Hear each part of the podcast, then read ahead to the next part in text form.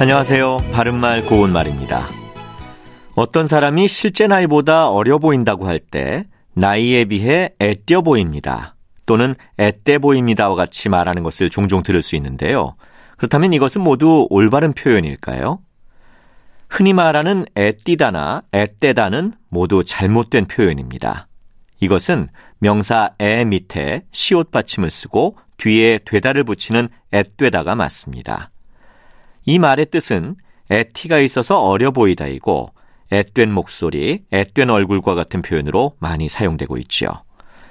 여기서 되다는 명사나 어근 또는 부사 뒤에 붙어서 형용사를 만드는 전미사입니다. 앳되다처럼 전미사 되다 앞에 있는 명사에 시옷 받침을 붙인 독특한 구성의 표현으로 삿되다라는 형용사도 있는데요. 삿되다에서 삿은 한자 간사할 사자와 사사로울 사자에 시옷 받침을 붙인 표현들입니다. 먼저 간사할 사자를 쓰는 삿되다는 보기에 하는 행동이 바르지 못하고 나쁘다를 뜻합니다.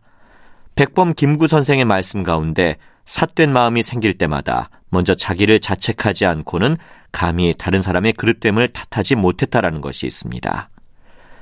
또 사사로울 사자를 쓰는 삿되다는 보기에 하는 행동이 개인적인 성질을 띠고 있다는 뜻으로 예를 들어 공직을 수행할 때에는 삿된 명예나 이익 따위는 잊어야 한다. 이와 같이 말할 수 있겠습니다.